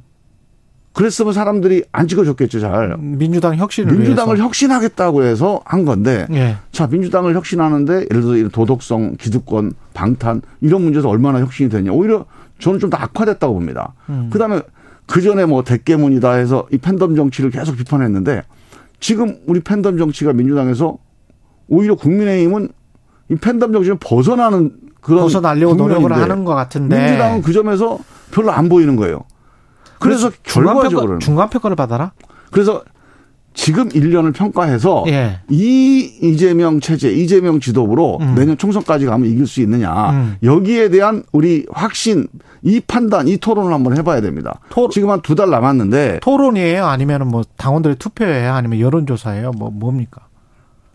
아니 저는 일단 얘기를 해야죠. 이야기는 일단 하자. 그럼요. 예. 민주주의라는 게 토론이 결정하는 게 예. 투표는 그냥 형식적인 행위입니다. 마지막에 예. 예. 이 토론을 통해서 민심의 판단 혹은 다양한 주장 이런 것들이 분출되고 예. 이런 것들이 나오면서 과연 그럼 어디로 가야 되는지 어. 방향이 정해질 거라고요. 그 어. 방향이 정해지면 토론 안 해도 돼. 아니, 투표 안 해도 되죠. 어. 근데 방향이 좀 뭐 이게 어느 쪽인지 모르겠다. 좀 갈린다. 그럼 음. 뭐 어떤 방식이든지 뭐 의원들의 판단이든 당원들의 아, 판단이든, 판단이든 대의원의 판단이든 든 국민들의 국민 판단이든? 이런 여러 가지 판단을 묻는 절차를 밟을 수 있겠죠. 3927님이 이재명 대표가 이 문자가 많이 오네요. 사퇴 선언이나 불출마 선언 정도 한다면 혁신의 동력이 생기는데 도움이 된다고 보세요. 이렇게 말씀하셨네요. 저는 그거는 이제 어 지금부터 한두 달 남았거든요. 네. 8월 말까지 이 과정에서 좀 진짜 심도 있는 토론을 한번 해봐야 됩니다. 지난 음. 1년과 나머지 총선까지 1년을 전망해 보면서 지금 이 이재명 체제가 근본적으로 바뀔 수 있는지 또 바뀔 의지가 있는지 그래서 이재명 대표가 아 지난 1년 동안 실질적으로 내가 개혁을 하고 혁신을 하려고 했는데 음. 잘안 됐다. 음. 그 이유는 뭐고 이거는 이렇게 고치겠다. 라고 해서 아 맞아 저렇게 가면 이재명 지도부라고 하더라도 총선 갈 수 있겠다 그런 신뢰를 심어주면 그냥 가도 돼요 이런 것들이 혁신위에서 나올 수가 있습니까? 지금 하시는 아니, 당연히 나와야죠 아, 당연히 나와야 아니, 된다. 이게 국민들이 이런 방안들이 다 국민들이 이걸 다 지금 기다리고 있거나 이걸 궁금해하고 있어요 민주당이 어떤 결정을 내리는지 근데 한- 네. 이 문제에 대해서 그냥 넘어간다 그러면 음.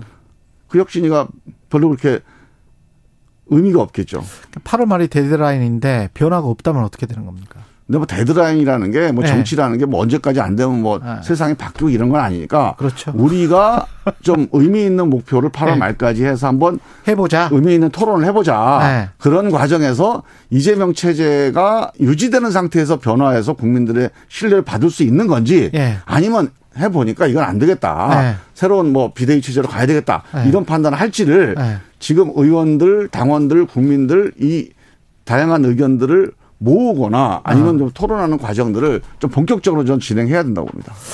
알겠습니다. 여러 가지 질문을 드리고 싶은데 지금 시간이 좀 짧고 그리고 이재명 대표 뭐 거치에 변동이 생긴다면 아마 강성 당원들이나 열성 당원들이 또 빠지면서 민주당 지지율이 떨어질 것이다 이렇게 지금 걱정하시는 분들도 있는 것 그렇게 같은데 보지 않고요.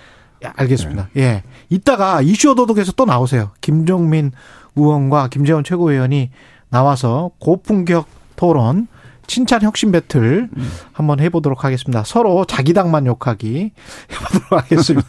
지금까지 더불어민주당 김종민 의원, 악역이네, 악역. 김종민 의원이었습니다. 고맙습니다. 예. 예.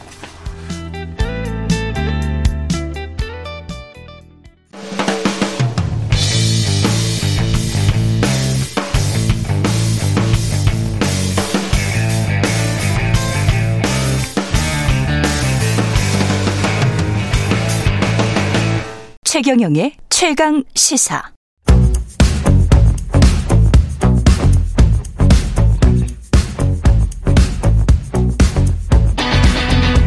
심리로 들여다보는 세상 이야기. 뉴스는 십니다.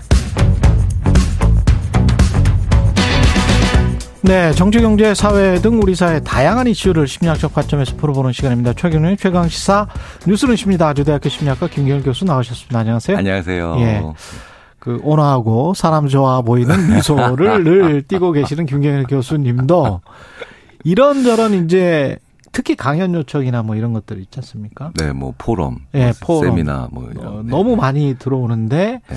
시간도 그렇고 좀 주제도 좀 탐탁지가 않을 수도 있고 뭐 여러 가지로 좀 걸리는 게 있을 때 거절을 할 거 아니에요? 네, 네, 네. 거절 굉장히 힘드시지 않으세요?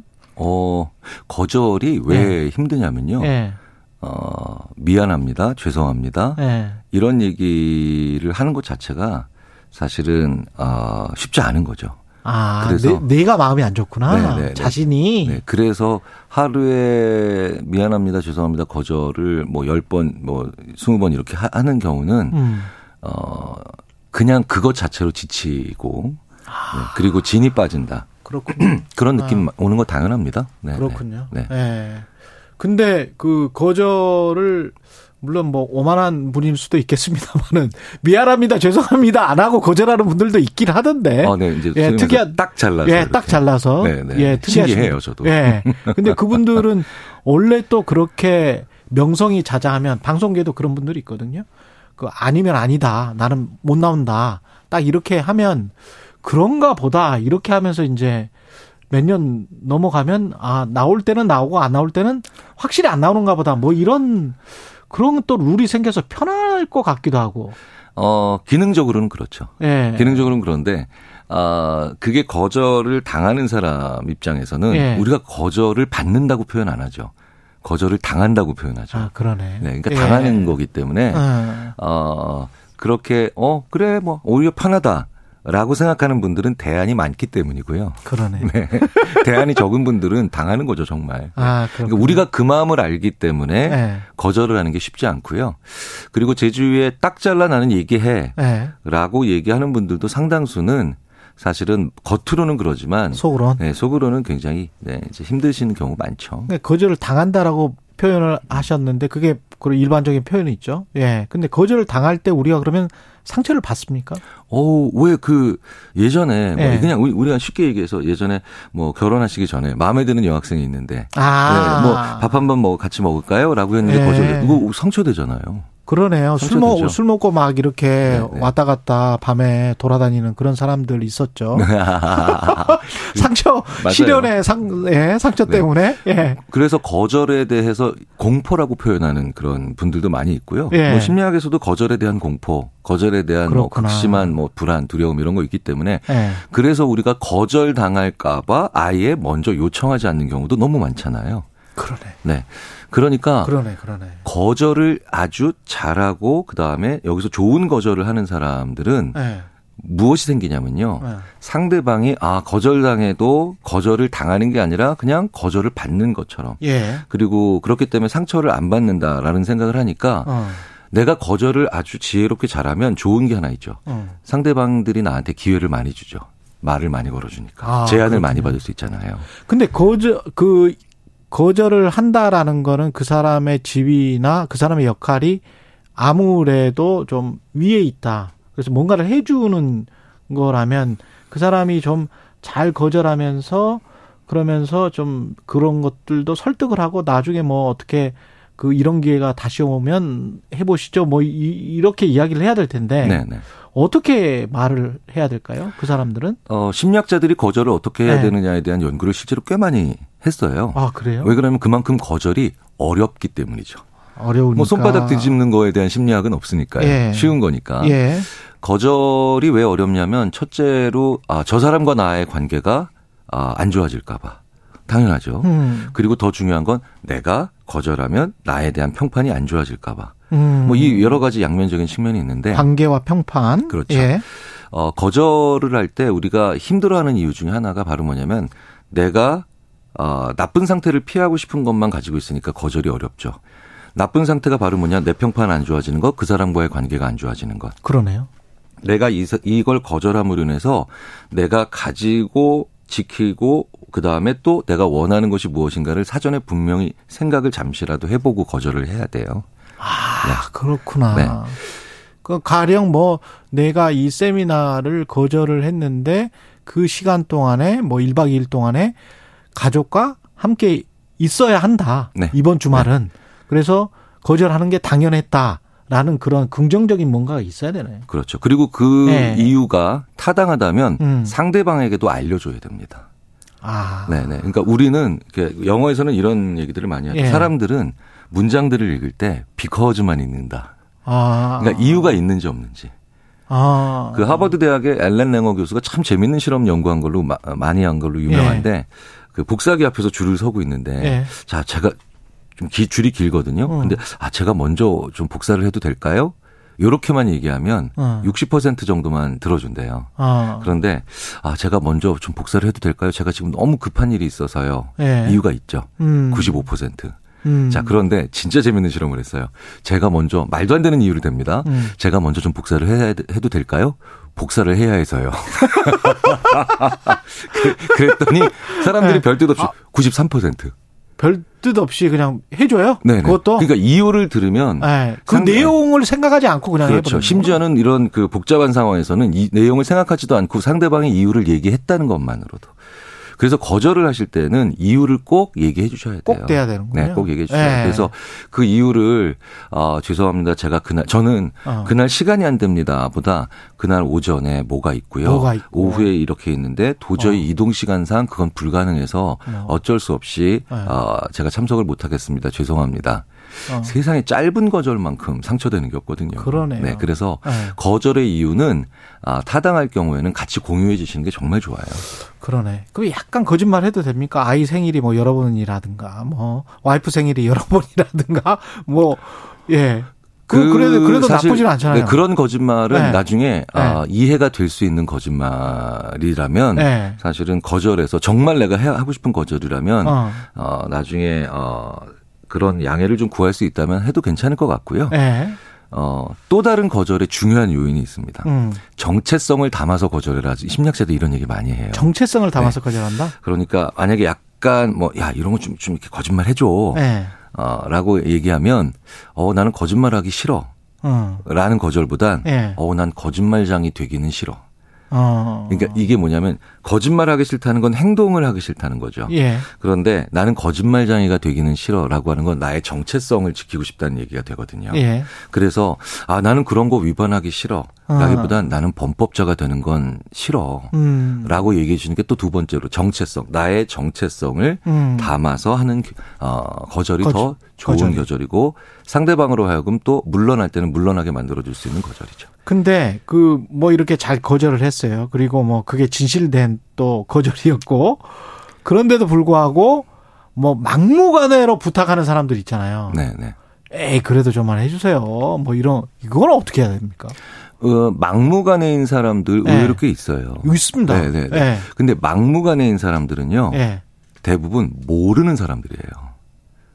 아 생각해보니까 그러네. 네, 네, 네. 그러니까 서로 간에 잘 모르네. 네, 네. 그러니까 그렇죠? 제가 이제 음. 농담으로 야 제일 힘든 사람이 한가한 사람이야. 막 이러면서 어. 한가한 사람들은 자기가 오전에도 한가하고 오후에도 한가하니까 네.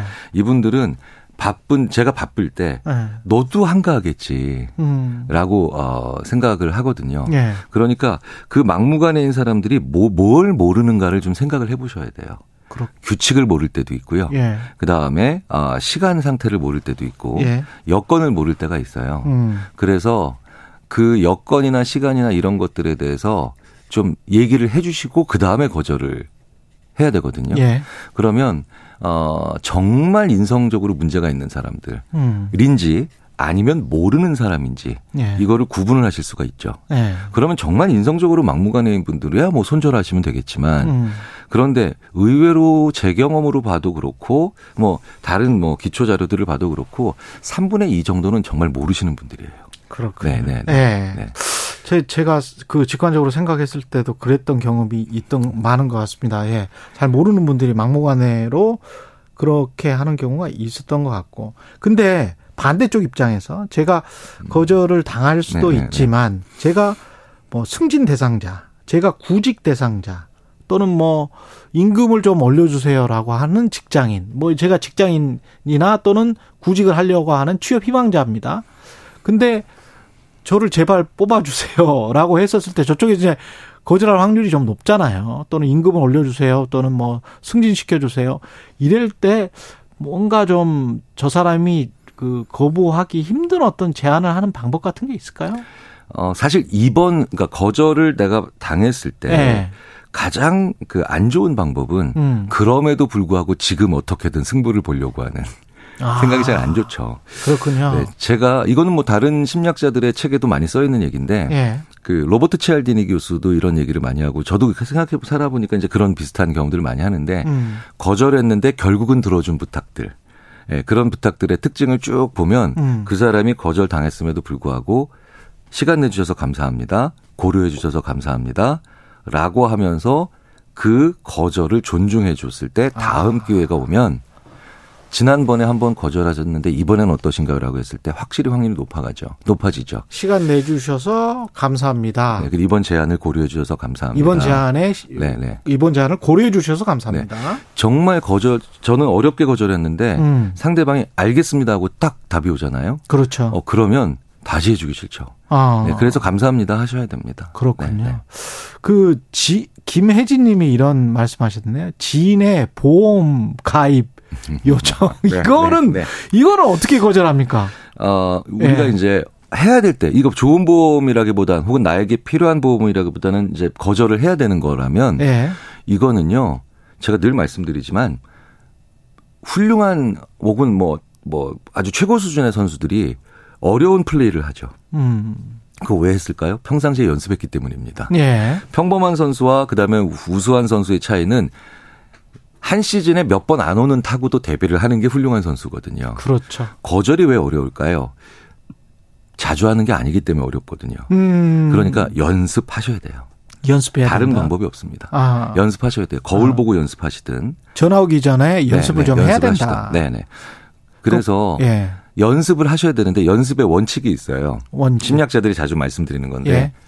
말투는 친근하게, 문장은 단호하게. 아 말투는 친근하게. 말투는 친근하게, 문장은, 문장은 단호하게. 단호하게. 근데 이거는 원칙이고요. 예. 이걸 구사하는 자기만의 색깔이 있죠. 어. 똑같은 서브라도 모든 선수들이 다 각기 다른 서브를 넣는 것처럼 예. 서브는 간결하게 그리고 빠르게 그런데 그 원칙에 각자의 폼이 다 다르잖아요. 음. 그러니까 그래 문장은 아니 어투는 친근하게 음. 그래서 이 사람과의 관계를 끊지 않게 하지만 말투는 단호하게 저는 그래서 연습해서 한 500번 연습해서 지금 합니다. 그럼 뭐 이런 식으로 저는 친한 사람에게는 친하면 친할수록 절대 돈을 빌려주지 않습니다.를 어떻게 친근하게 할 수 있나 이게? 네. 저는 친한 사람일수록 친하면 친할수록 절대 돈을 빌려주지 않아요. 뭐 이렇게. 지금 방금 전에 예. 첫 번째 말씀하신 건 예. 어투도 단호하고 예, 문장도, 문장도 단호했죠. 단호했죠. 네네. 두 번째는 좀 네, 괜찮았죠. 네. 그러니까 저 같은 경우는 이게 저의 이제 제가 지금 묻는 상이잖아요. 네. 그래서 저는 네. 이렇게 합니다. 거절할 때, 야 절대 안 돼. 아, 따라해 봅시다. 야, 절대 안 돼. 이거 괜찮네. 어. 그래서 예. 이게 이제 저 저만의 색깔인 거죠. 저만의 그렇죠. 이제 방법인 거죠. 어. 그래서 어 꽤 많은 분들이 예. 야 나도 하나 이제 방법을 내 어. 내 색깔에 맞는 거절을 평상시에 연습해서 이제 되들어야 예. 이렇게 많이 격려도 해주시고 그러십니다. 차 속에 계시면 한번 따라해 보세요. 야, 절대 안 돼. 예. 재밌을 것 같습니다. 예, 네. 여기까지 듣겠습니다. 뉴스는 쉽니다. 김경일 교수였습니다. 고맙습니다. 네, 감사합니다.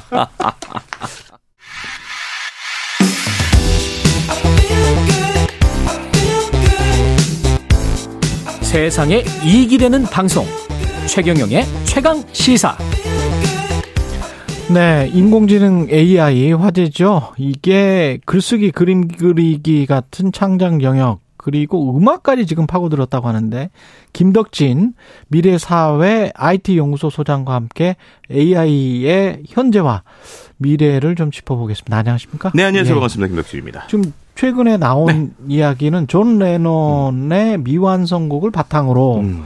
비틀즈 신곡을 만들어서 공개를 하는데 이게 존 레논 목소리로 AI가 어떻게 담아서 어떻게 하나 보죠? 네, 그러니까 예. 이게 그냥 간단하게 설명드리면 예. 예. 전에 있었던 존 레논의 음악 있잖아요. 예. 그 음악이라고 하면 예. 예전이니까 당연히 화, 음질이 별로 좋지 않았겠죠. 예. 그래서 예전부터 이런 시도들을 했었어요. 그러니까 예전에 있던 음원에서 목소리만 추출을 해서 음. 그 목소리를 가지고 내가 원하는 새로운 음악에다가 음가나 이런 걸 짚힐 수 있지 않을까라고 하는 상상을 한 거예요. 음. 근데 이제 그게 지금까지는 음질도 떨어지고 예. 그리고 여러 가지에 있는 음원에서 이제 소리 만 뽑아내는 것 자체도 좀 어려웠고 예. 그리고 또 뽑아내더라도 그걸 내가 원하는 가사에 맞게 또 음톤을 만들어야 되잖아요. 그렇죠, 그렇죠. 런 것들이 어려웠는데 예. 이제는 인공지능 기술이 거기까지 진화를 해서 어. 예전에 있었던 음악에서 이 사람의 목소리를 뽑아내고 어. 그 뽑아낸 목소리를 새로 만든 어떤 노래에다가 이제 가사나 내용을 넣게 되면 음가까지 잡혀지는 이런 형태가 이제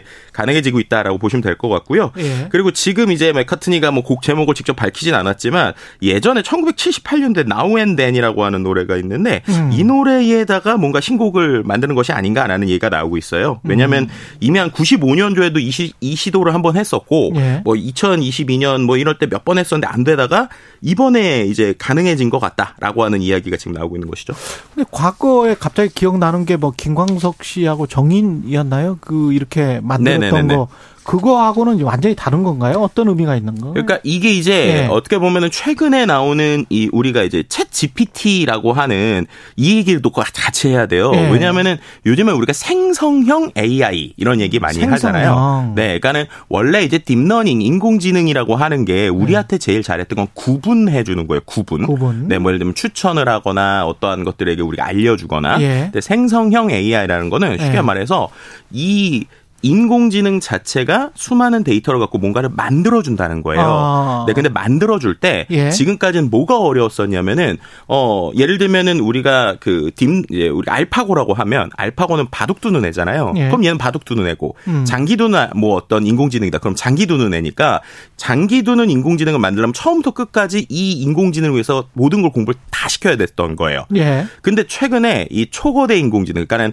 어, 우리가 말했던 챗 GPT 같은 녀석들이 왜 이렇게 빠르게 부상하고 그리고 이렇게 뭐 그림도 그리고 영상도 그릴 수 있냐면 이 모델들이 하나로 통합됐다라는 이야기를 좀 드리고 싶어요. 어. 네, 이게 뭐냐면 우리가 언어를 배우거나 이제 사람이 공부할 때도 좀 비슷하다고 생각하시면 돼요. 사람이 우리가 그림을 그릴 때 어렸을 때 만약에 미술학원에 가서 음. 미술 공부를 하는 게 미술에도 도움이 되지만 거기에 있는 여러 가지 것들이 뭐 나중에 뭐 내가 언어를 하거나 그렇죠. 음악을 할 때도 조금씩 도움을 주잖아요. 그렇죠. 네, 이제 그런 형태로 인공지능한테도 우리가 그렇게 한번 이제 컨셉을 잡아본 거예요. 어. 왜냐하면 어쨌든 인공지능한테 뭔가 교육을 시킨다고 했을 때 학습을 시킨다고 표현하거든요.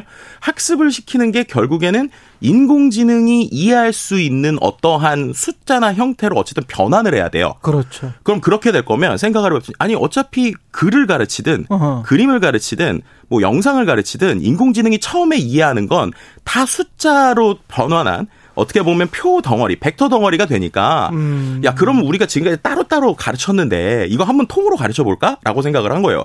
그랬더니 이게 통으로 어느 정도 인지가 되는 거예요. 그리고 나서 이제 그러면 이거를 다시 사람에게 뱉어내는 그러니까 어떻게 보면 이걸 이제 다시 디코더라고 하거든요. 예. 사람에게 다시 번역되는 말을 사람의 말로 바꿀 때 음. 그때 조금씩만 더 이 예를 들면 음악이면 음악에 맞춰서 조금만 더 추가 학습을 시켜주고 음. 뭐 아니면 그림이면 그림용으로 추가 학습만 시켜줬더니 결과물이 나오는 거죠. 야, 네. 생각해 보니까 음악 대입법이 수학이랑 바로 밀접한 연관이 있으니까 그렇죠. 그게 충분히 가능하겠네요. 네, 그렇죠. 숫자로. 네, 이런 것들이 예. 소위 요즘에 말하는 파운데이션 모델이라고 하는 파운데이션 이야기예요. 모델. 그러니까 이게 예. 어떻게 보면은 어떤 기반이 되는 음. 모델들을 예전에는 그림용 따로 뭐 텍스트용 따로 이미지용 따로였는데 기반이 되는 걸 통으로 만들고 음. 거기에서 이제 뒤쪽에서 약간의 튜닝을 통해 가지고 이런 것들을 고쳐내니까 이게 되는 거죠. 이게 왜 되는지 봤더니 일단은 사람들도 이유는 잘 모르다가 데이터량이 엄청 많고 그거를 아주 처리할 수 있는 다양한 모델들이나 우리가 알고 있는 뭐 예를 들면 요즘에 뭐 엔비디아 그래픽 카드 막 가격 오른다고 하잖아요. 이런 GPU 같은 것들을 계속 다 밀어 넣다 보니까 뭐 인공지능의 제일 장점이라고 하면 사람은 뇌가 하나지만 인공지능은 여러 개의 데- 이제 한마디로 머신을 붙이면 어. 뇌가 여러 개 있는 것처럼 뇌를 막 100개, 1000개로 늘릴 수 있는 거잖아요. 그렇게 되니까는 이게 이제 왜 그런지 모르는데 어느 순간에 소위 인간처럼 발현된다고 표현을 할까요? 아. 그런 식으로 뭔가 발견이 되는 거죠. 이것도 뭐 추리거 포인트 같은 게 있는 거예요? 네, 맞습니다. 실제로 어. 이번에 우리가 GPT-4를 보면서 놀랐던 이유가 예. GPT-3가 사람들에게 줬었던 가장 큰 이유가 뭐였냐면 그 전 버전. 음. 그전에는 뭔가 자연어, 그러니까 사람처럼 대화하는 챗봇 같은 거 있잖아요. 챗봇을 만들 때 무조건 우리가 문법처럼 영어 공부할 때도 문법을 막 공부시키잖아요. 그런 식으로 시키려고 그랬어요. 네. 근데 이제 우리 사람도 보면 문법으로 공부를 많이 해도 네. 영어 회화라고 하면 잘 못하잖아요. 예. 그래서 결국에 우리가 외국에 막 어떻게 보면은 그냥 영어 잘 못해도 보내서 그렇죠. 막 익숙하게 하는 거죠. 예. 이제 그런 식으로 이제 어떻게 보면은 지금까지의 인공지능들은 문법 같은 룰을 잘 주고 그 어. 룰에 따라서 공부를 시키려고 했는데 예. 이게 사람처럼 자연스럽게 안 됐던 거예요. 예. 근데 이제 룰을 안 주고 데이터를 그냥 말도 안 되게 넣고 그 안에서 아까처럼 뇌 같은 걸 여러 개를 붙여보다 보니까 어느 순간에 어? 이 정도면은 오히려 문법 주는 것보다 더 빠르게 뭔가 사람처럼 자연스럽게 대화가 되기 시작하네. 근데 그거를 했던 게 GPT-3라는 거죠. 만드는 사람들도 모른다는 거잖아요. 몰랐다는 거잖아요. 그렇죠. 그래서 제가 이제 요즘에 이런 표현을 하는데 네. 요즘에 AI는 발명이라기보다는 발견에 가깝습니다. 야, 이게 양질 전환의 법칙인데 사회과학적으로 이야기를 하면 음. 와, 근데 우리 자연이나 인간에게만 네. 존재했던 어떤 추리깅 포인트랄지 양질 어떤 많은 물량이 투입되면 음. 어떤 질적으로 변화하는 뭔가가 발생하는 네. 게 인간이 창조를 하면서 음. 기계에다가 뭘 해가지고 그 양질 전환이 된다는 거잖아요. 네. 그러면 인간이 신이 되는 건데 좀 불안한데. 그러니까 여기에서 이제 예, 이제 불안해. 그래서 어. 이제 여기에서 이제 우리가 이 어. 인공지능을 볼 때 그냥 예. 기술적 얘기가 아니라 그래서 말씀하신 대로 철학적 사회과학적 얘기가 같이 들어가야 되는 이유가 바로 그거예요. 예. 이제 이미 기술자들은 발견을 했어요. 예. 오 이게 되네? 그랬더니 지금 되네 해서 모든 사람이 막 해보는 겁니다. 근데 어. 해보는데 이게 실제로 사회적으로 아니면 모르는 사람들에게 인지적으로 어떻게 영향을 미칠지에 대해서는 생각보다 논의가 늦어지는 거죠. 어. 근데 이제 이걸 좀 예술적 관점에서 같이 얘기하고 싶은 건 이래서 이제 이러한 기술들을 어떤 사람들은 인간을 넘어섰다라고 얘기도 하기도 하고 예. 어떤 사람은 인간이 이런 걸 활용하면 아까 말씀하신 대로 기존에 없었던 걸 마음대로 할 수 있다라고 하는데 음. 이게 예술적 관점이나 우리가 하는 의미적 관점에서 보면 정말로 인공지능이 대답은 해주는데 정말 얘가 알아서 하는 것인가? 진짜 이해해서 대답하는 것인가? 그렇지. 라고 할 때는 그건 아닌 것 같다라는 거예요. 네. 그래서 지금의 방법들을 우리가 말하는 챗 GPT 같은 거를 어, 비유적으로 표현할 때 제가 제일 와닿던 게 통계적 앵무새다라는 표현입니다. 통계적 앵무새. 네. 그러니까는 예. 지금 모든 이러한 뭐 생성형의 이미지를 만들던 텍스트를 만들던 이런 것들은 마치 우리가 빈칸 채우기 있잖아요. 음. 뭔가 이제 사람들한테 뭐 나는 조선의 네모다 이렇게 주면 그걸 국모다 이렇게 생각을 하게 되잖아요. 그렇죠. 우리나라 사람들은. 그렇죠. 왜냐면 우리가 뭐 명성황후 드라마를 봤으니까. 네. 근데 그 드라마를 안 본 사람들은 거기에다 임금이 될 수도 있고 왕이 될 수도 있고 여왕이 될 수도 있는 거예요. 그렇죠. 그렇죠. 근데 그런 것들을 얘는 확률적으로 뱉어내는 건데 음. 그걸 보는 사람들이 놀라는 거죠. 음. 마치 이제 그림을 아무것도 모르는 꼬마 아이가 네. 막 말도 안 되는 낙서를 했어요. 예. 근데 그 낙서에 의미를 부여하는 건 아, 인간이다. 보고 인간이 보는 거죠. 우리가 의미를 부여한다. 그렇죠. 그래서 네. 냉정하게 말하면 이 모든 지금 예술 행위에서 나오는 인공지능의 결과물은 음. 그냥 그 아까 말씀드린 대로 통계적으로 뭔가 뱉어내거나 음. 지금까지 있었던 수많은 데이터를 랜덤하게 뱉어내거나 자기가 알고 있는 어떤 그 이제 방법들 아까처럼 예. 1번을 누르면 이거 나와야 돼. 그럼 1번 더하기 2번 더하기 3번으로 뽑아줘. 예. 라고 했더니 나오는 결과물인데 예. 그 결과를 보는 사람들이 와 이거 이 정도 수준이면 내가 고민해서 만든 것보다 훨씬 괜찮은데 그렇죠. 이거 어떡하지? 라고 생각하는 게 지금이다라고 설명드릴 수 있을 것 같습니다. 아, 근데 그렇게 해서 발견을 했다라고 말씀을 발견이라라고 말씀하셨는데 그렇게 하면 저작권이나 이런 것도 나중에 법적 문제가 심각하겠네. 네, 그래서 지금 이미 음원 관련돼서도 그래서 저작권 문제가 지금 벌써 시작된 게 그러네요. 네, 아까도 이제 노래를 만약에 폴 네. 맥카트니의 목소리를 가지고 있는 사람이 하면은 상관이 없는데 이미 온라인에서 이런 게 많아요. 뭐 예를 들면은 어, 뉴진스라고 이제 유명한 가수가 있잖아요. 음. 그렇죠. 뉴진스의 노래를 브루노 마스가 부른다든지, 아. 네, Hype Boy 막 이런 예. 노래를 부른다든지, 갑자기 뭐 성시경이 버스커 버스커의 노래를 뭐 부른다든지, 올릴 것 같아요. 네, 근데 예. 이런 것들이 어떻게 되는 거냐면 음. 앞서도 말씀드린 대로 원래 성시경 노래에 있는 성시경 목소리만 따고 음. 그 다음에 그 버스커 버스커의 그 노래의 패턴에다가 그럼 결국 너- 그죠? 입히면 되네. 입히는 거죠. 예. 왜냐하면 이게 파형이라는 게 결국에는 이미지랑 또 똑같잖아요. 그렇죠. 그러니까 이게 텍스트를 공부하든 그림을 공부하든 음악도 결국에는 파형으로 보면 이미지랑 똑같단 말이에요. 예. 그럼 그렇게 되니까 하나의 통에다가 학습한 거를 갖고 어. 튜닝을 하니까 뭔가 결과물은 지금 나오고 있는 거죠. 근데 이걸 그러면은 누구의 저작권이냐? 라고 하는 것들이 벌써부터 좀 이슈가 되고 있는 상황. 나는 어떻게 사나 이걸로 어떻게 돈을 벌 수 있을까 이런 뭐 번뜩이는 아이디어가 생각나시는 분들도 많을 것 같습니다. 그 마지막으로 안정민 네. 님이 독일에선 AI 목사가 예배도 진행했다는데 네. 신자들 반응이 엇갈렸을 것 같은데 음. 이게 참 영성이라는 측면에서도 네. 인간이 뭔가 다른 네. 이성이나 숫자만 네. 말고 다른 뭔가 있다라고 우리는 믿어왔는데 네. 어떻게 보세요? 이것도- 한 30초밖에 안 네, 남았습니다. 이것도 우리나라의 주님 AI 이런 게 있는데요. 예. 그러니까 뭔가 패턴적인 걸 넣었을 때 결과물을 내는 것들은 이미 인공지능이 잘한다는 거예요. 음. 그러면은 사람은 그것을 가지고 어떻게 할 것인가. 음. 예를 들어서 말씀하신 대로 인공지능 목사가 나오는데 예. 그 메시지를 전달하는 사람은 또 감성이 다르잖아요. 그렇지. 그러니까 결국에는 도구가 주는 그러니까 인공지능은 도구다. 도구다. 그럼 그 도구를 우리는 어떻게 활용할 것인가? 음. 라는 관점으로 바라보시면 인공지능의 변화들을 조금 더 너무 무섭지도 않고 보조제로 삼자. 네, 뭐 이렇게 어떻게 보면 인턴 사원 아니면 예. 보조 사원 이런 예. 식으로 쓰는 것들에 대해서 관점이 필요하고 예. 분명히 가이드라인은 필요하다. 뭐 이런 얘기도 같이 가이드라인도 필요하다. 예. 김덕진 미래사회 IT 연구소 소장이었습니다. 고맙습니다. 네.